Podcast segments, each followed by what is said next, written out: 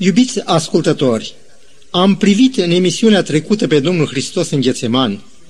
Am fost martor la rugăciunile rostite în strâmtorarea sufletului lui, cuprins de o întristare de moarte.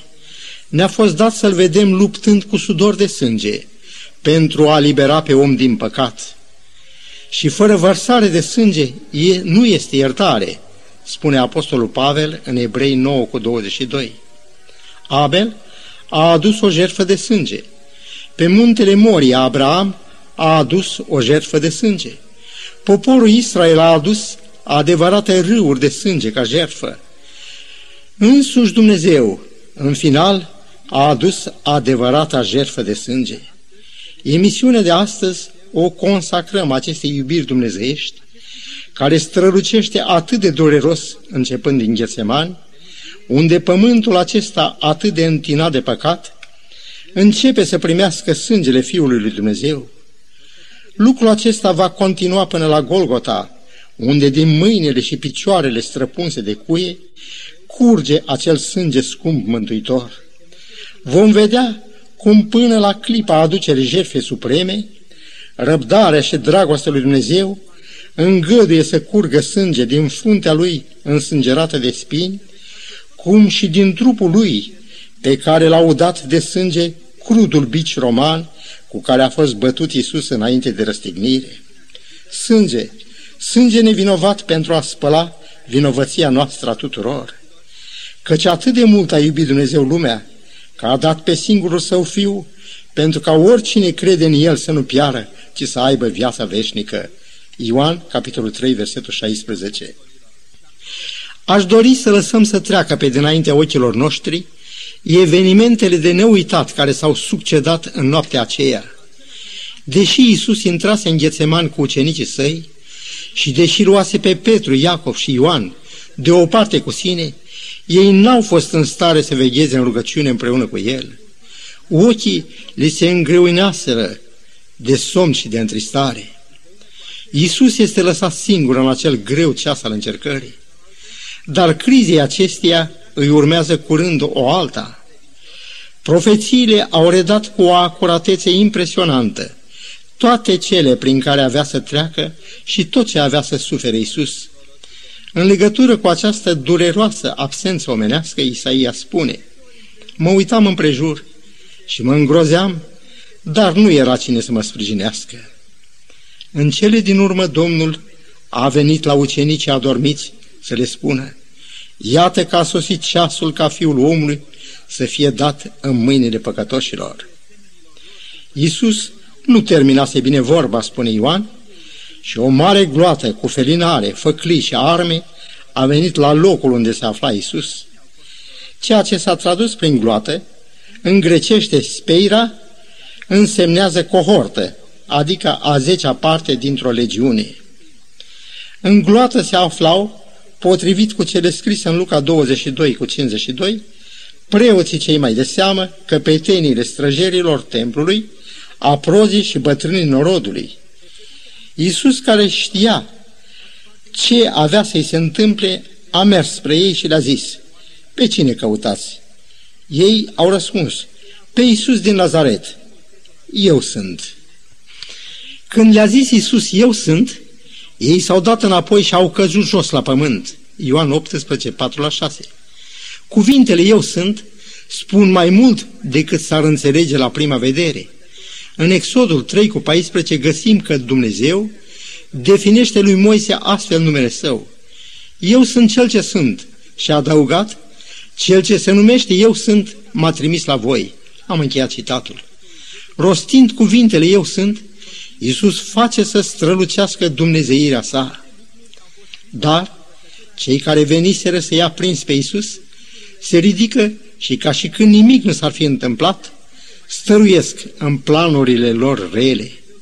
Iuda vânzătorul s-a apropiat de Domnul și l-a sărutat, căci acesta era semnul după care aveau să recunoască pe Isus. Domnul Hristos i-a zis, cu un sărut vinzi tu pe Fiul omului? Câtă compătimire și câtă dorință de a trezi conștiința adormită a lui Iuda erau în aceste cuvinte. Dar Iuda ne socotise și cinste și conștiință. Ascultare de Dumnezeu și omenia au fost lucruri pe care le-a tratat așa de ușor. Din nenorocire, Iuda nu e singurul om care și-a vândut cinstea și conștiința pentru bani. Atâția merg în răspăr cu învățăturile lui Dumnezeu și chiar cu propria lor conștiință. După ce Iuda le-a arătat pe Iisus, citez, ceata ostașilor, capitanul lor și aprozii iudeilor, au prins pe Iisus și l-au legat. Ioan 18 cu 12. Petru, în graba lui necucetată, scoate sabia și lovește pe robul marelui preot, tăindu-i urechea. Mă întreb de câte ori noi, care credem că am ajuns la un înalt grad de cunoaștere a căilor lui Dumnezeu, suntem așa de gata să lovim, ca și Petru, în loc să suferim mai degrabă o nedreptate. Dar și în împrejurarea aceasta, iubirea Domnului Isus și dumnezeirea Lui se dau pe față. Poate că Petru n-a mai putut răbda brutalitatea acelui rob, care în zelul lui de a plăcea marelui preot, stăpânul lui, o fi întrecut măsura. Cel care spusese, iubiți pe vrăjmașii voștri și faceți bine celor ce vă urăsc, se atinge de urechea robului aceluia și îl vindecă. Un simțământ de teamă a cuprins pe ucenici când au văzut pe Domnul lor legat. Atunci toți l-au părăsit și au fugit. Cu puțin timp înainte Mântuitorul le spusese, Iată că vine ceasul și a și venit când veți fi risipiți fiecare la ale lui și pe mine mă veți lăsa singur. Dar nu sunt singur, căci Tatăl este cu mine. Ioan 16 cu 32. Ce spectacol! Mâinile care au format pe om din țărâna pământului și au așezat lumile în spațiu sunt legate cu brutalitate. Acele mâini care s-au atins de leproși, de urechile surzilor și de ochii orbilor sunt imobilizate acum. Cel care oprise furtuna pe mare suferă acum uraganul patimilor și urii omenești dezlănțuite. Dacă n-ar fi fost rânduit să sufere și să moară în locul nostru, mai mult de 12 legiuni de îngeri ar fi venit în ajutorul său.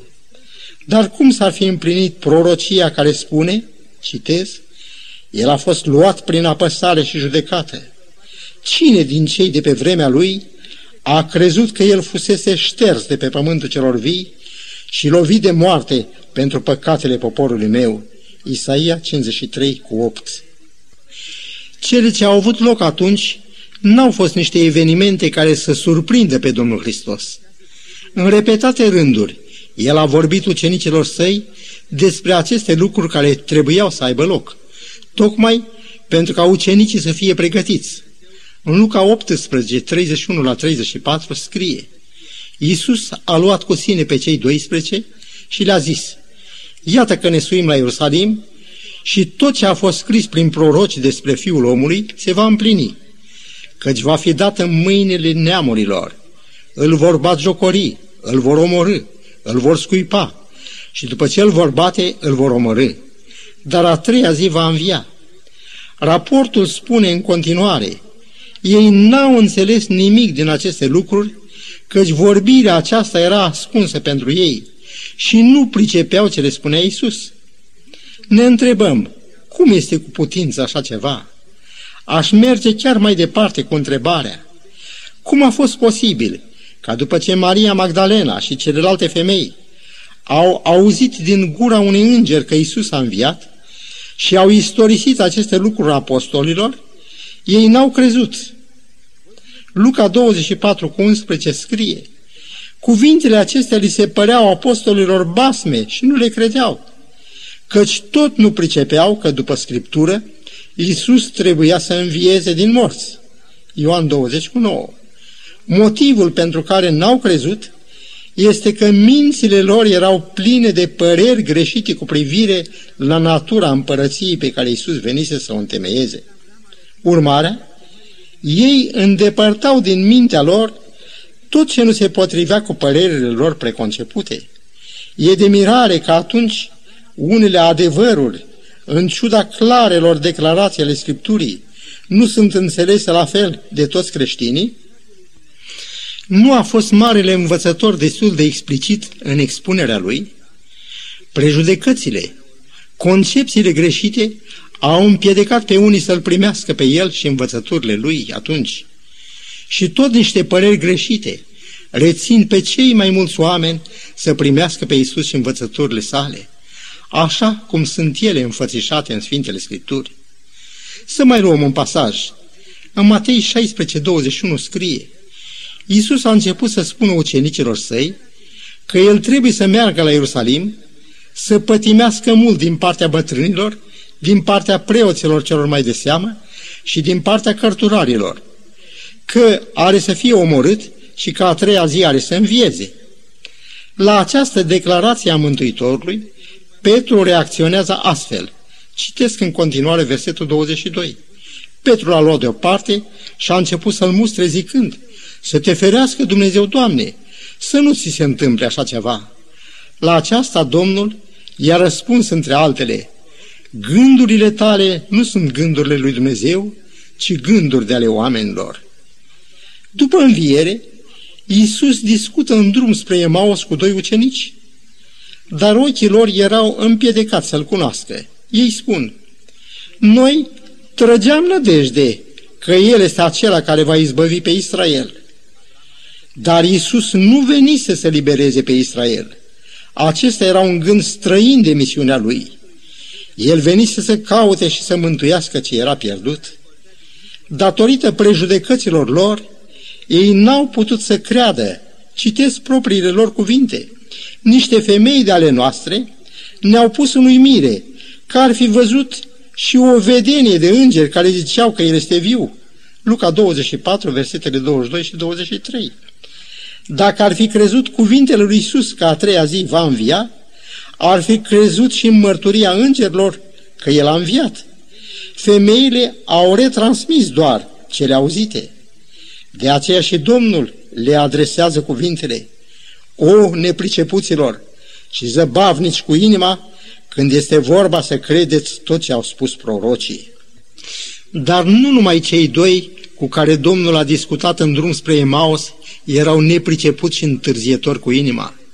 Nepricepuți și întârzietori cu inima erau și apostolii, cărora, așa cum am amintit, știrile privitoare la înviere li se păreau basme. Dar în ce categorie ne găsim noi cei de astăzi?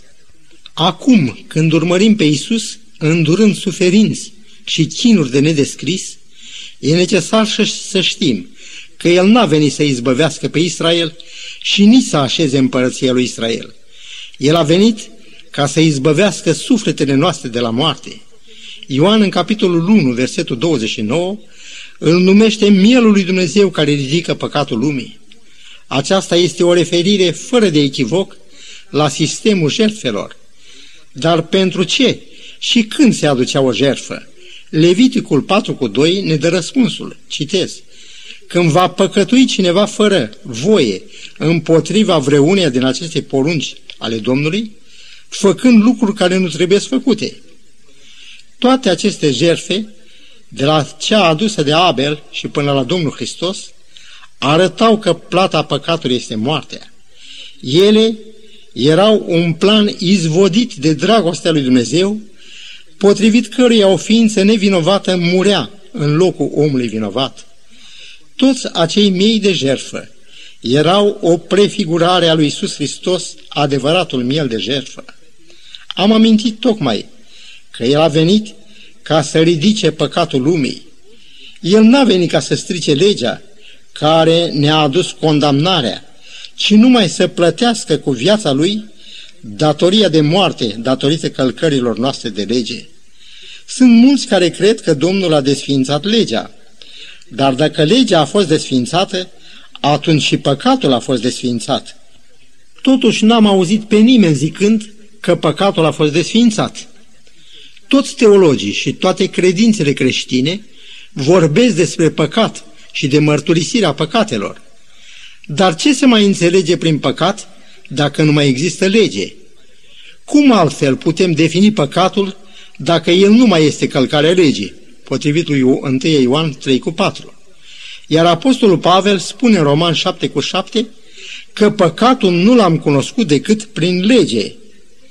Dar să ne întoarcem și să privim pe divinul arestat. El a fost dus legat mai întâi la Ana. Acesta deținuse funcție de mare preot între anii 7 și 15 aproximativ, când Valerius Gratus, procuratorul iudeii dinaintea lui Pilat, l-a destituit din funcție.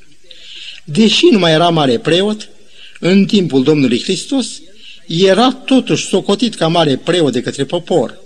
Faptul acesta este confirmat de faptele apostolilor 4 cu 6, unde se vorbește, citez, Marele preot Ana, Caiafa, Ioan, etc. De alminter, versetul 19 scrie, Marele preot a întrebat pe Isus despre ucenicii lui și despre învățătura lui. După ce a făcut ancheta, l-a trimis legat la marele preot Caiafa. În toată ancheta, preoții cei mai de seamă urmăreau două lucruri. Întâi, să-l poată învinovăți pe Domnul Hristos de blasfemie. Aceasta ar fi asigurat condamnarea la moarte de către Sinedriu. Și al doilea, să-l poată găsi vinovat de răscoală. Aceasta ar fi asigurat condamnarea de către romani. Citind însă gândurile ascunse ale anchetatorului, Domnul răspunde, Eu am vorbit lumii pe față, totdeauna am învățat pe norod în sinagogă și în templu. N-am vorbit nimic în ascuns. În fața lui Caiafa s-au adus tot felul de martori împotriva lui Isus, dar niciun fel de martori n-au apărut în apărarea lui. În cele din urmă, marele preot i-a zis, te jur pe Dumnezeu cel viu, să ne spui dacă ești Hristosul, Fiul lui Dumnezeu. Da, i-a răspuns Iisus, sunt. Ba mai mult, vă spun că de acum încolo veți vedea pe Fiul omului șezând la dreapta puterii lui Dumnezeu și venind pe norii cerului. Atunci marele preot și-a rupt hainele și a zis, a hurit, ce nevoie mai avem de martori? Ce credeți? Ei au răspuns, este vinovat să fie pedepsit cu moartea. Atunci l-au scuipat în față, l-au bătut cu pumnii și l-au pălmuit. Dar condamnarea la moarte în ședința Sinedrului, care a avut loc noaptea, era contrară legii care prevedea ca arestatul să fie judecat în timpul zilei. Iuda, când a văzut cruzimea cu care era lovit Isus, s-a dus înaintea lor și a zis, am vândut sânge nevinovat și a aruncat cei 30 de arginți. La aceasta Caioafa răspunde atât de tăios, treaba ta, ce ne pasă nouă? Întrucât iudeii în condiții de stăpânire romane nu aveau dreptul să condamne la moarte, au adus pe Iisus dis de dimineață înaintea lui Pilat. Ei îl condamnaseră pentru că a hulit, ori știind că procuratorul n-ar admite o asemenea vină, ei răspund astfel la întrebarea privitoare la vinovăția lui. Dacă n-ar fi fost un făcător de rele, nu l-am fi dat în mâinile tale. Pilat însă nu se mulțumește cu atât. El vrea capete de acuzație precise. Și atunci ei adaugă, pe omul acesta l-am găsit atâțând neamul nostru la răscoală, oprind a plăti bir cezarului și zicând că el este Hristosul, împăratul. Luca 23 cu 2. Pilat a întrebat pe Iisus dacă este împărat. El a răspuns, da, sunt, dar a adăugat, împărăția mea nu este din lumea aceasta. Dacă ar fi împărăția mea din lumea aceasta, slujitorii mei s-ar fi luptat ca să nu fiu dat în mâinile iudeilor. Atunci Pilat a strâns pe preoții cei mai de seamă, pe fruntași și pe norod și le-a zis, Mi-ați adus înainte pe omul acesta ca pe unul care atâță norodul la răscoală. Și iată că după ce l-am cercetat cu deamăruntul, înaintea voastră, nu l-am găsit vinovat de niciunul din lucrurile de care îl părâți. Nici Irod nu i-a găsit nicio vină. Atunci Pilat, în dorința de a libera pe Isus, le face o propunere de grațiere în cinstea marii sărbători iudaice. Evanghelia după Matei istorisește Pe atunci aveau un întemnițat vestit numit Baraba. El fusese aruncat în temniță pentru răscoală și un omor. Pilat știa că din pismă dăduseră pe Iisus în mâinile lui. Atunci, el le-a pus înainte pe Iisus, care se numește Hristos, și pe Baraba. Apoi i-a întrebat, pe care din doi să vi-l slobozesc? Preoții cei mai de seamă și bătrânii au înduplecat noroadele să ceară pe Baraba, iar pe Iisus să-l răstignească. Drăgătorul a luat cuvântul și le-a zis, pe care din amândoi vei să vi-l slobozesc? Pe Baraba, au răspuns ei. Dar ce să fac cu Iisus, care se numește Hristos?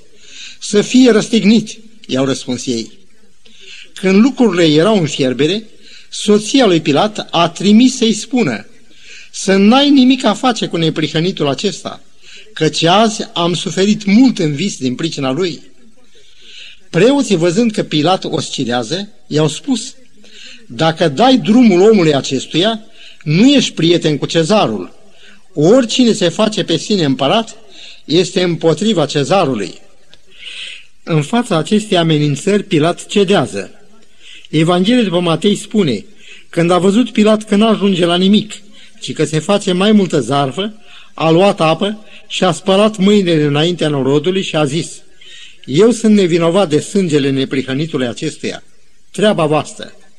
Pilat a sacrificat dreptatea, chiar dreptatea lui Dumnezeu.